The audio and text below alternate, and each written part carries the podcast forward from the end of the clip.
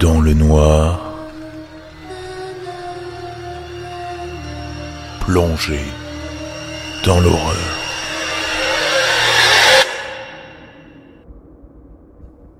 Il y a environ une semaine, des parents inquiets ont commencé à m'envoyer des messages concernant les vidéos TikTok de ma fille Evelyne.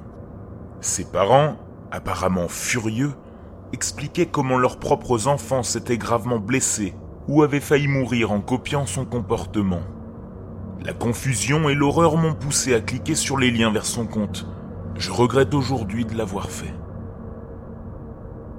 J'ai laissé échapper un souffle d'horreur en regardant Evelyne, couverte de maquillage et portant une tenue bien trop révélatrice, réaliser des défis que d'autres filles de son âge, et plus jeunes apparemment, avaient copiés. Elle souriait de ses dents parfaites à travers un rouge à lèvres rouge cerise et sautillait de gauche à droite sur une chanson populaire, tout en mettant en place ces tendances qu'elle était apparemment en train de lancer. La première vidéo m'a glacé le sang. Evelyne balançait sa tête d'avant en arrière tout en branchant un chargeur de téléphone dans une prise de courant, d'une manière excessivement dramatique. Mon cœur s'est emballé en la voyant continuer à se filmer depuis ce qui semblait être une salle de bain. L'image de son visage s'est soudainement déformée et déplacée.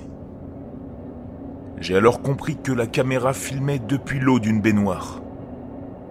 En bas de l'image, il y avait le hashtag liquide selfie.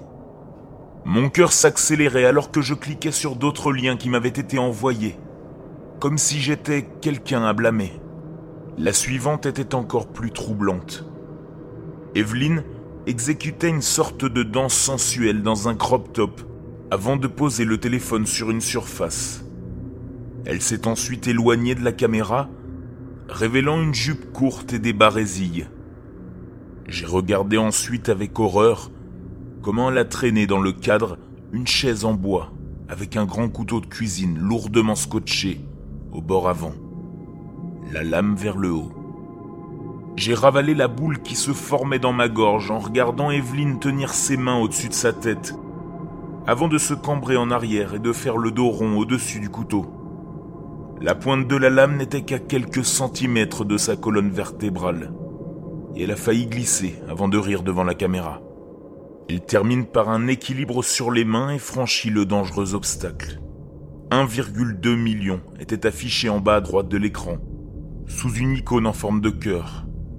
Et j'ai senti de la sueur couler sur mon front quand j'ai réalisé ce que cela signifiait. 1,2 million de likes. 59 000 partages. En bas de ce clip particulier se trouvait le hashtag Blacked Back. J'ai cliqué sur l'icône de profil de ma fille, toute pimpante et souriante. Et ma mâchoire s'est soudain décrochée. Il y avait presque une douzaine de tendances différentes qu'elle avait apparemment fait proliférer sur Internet au cours de la dernière semaine et demie. Dans chacune d'entre elles, elle était légèrement vêtue et souriait en réalisant chaque exploit terriblement dangereux. J'ai fait l'erreur de cliquer sur la section des commentaires de l'une d'entre elles. Il y avait des centaines de messages de personnes clairement impressionnées et inspirées adorant Evelyne et les actions dangereuses réalisées dans ses vidéos.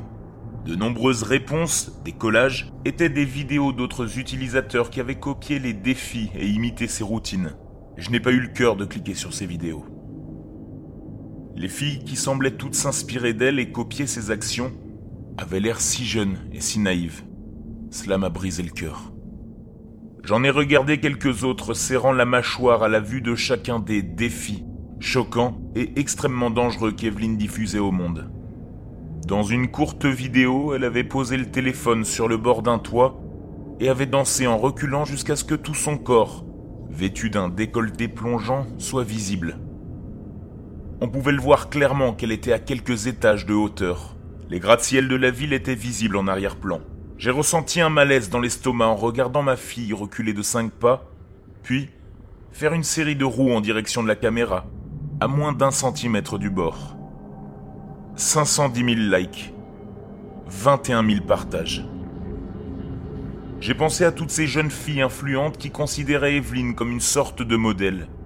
Evelyne tout habillé, souriant et dansant alors qu'elle flirtait avec le désastre dans une série de performances mortelles qui semblaient se répandre sur Internet comme une traînée de poudre.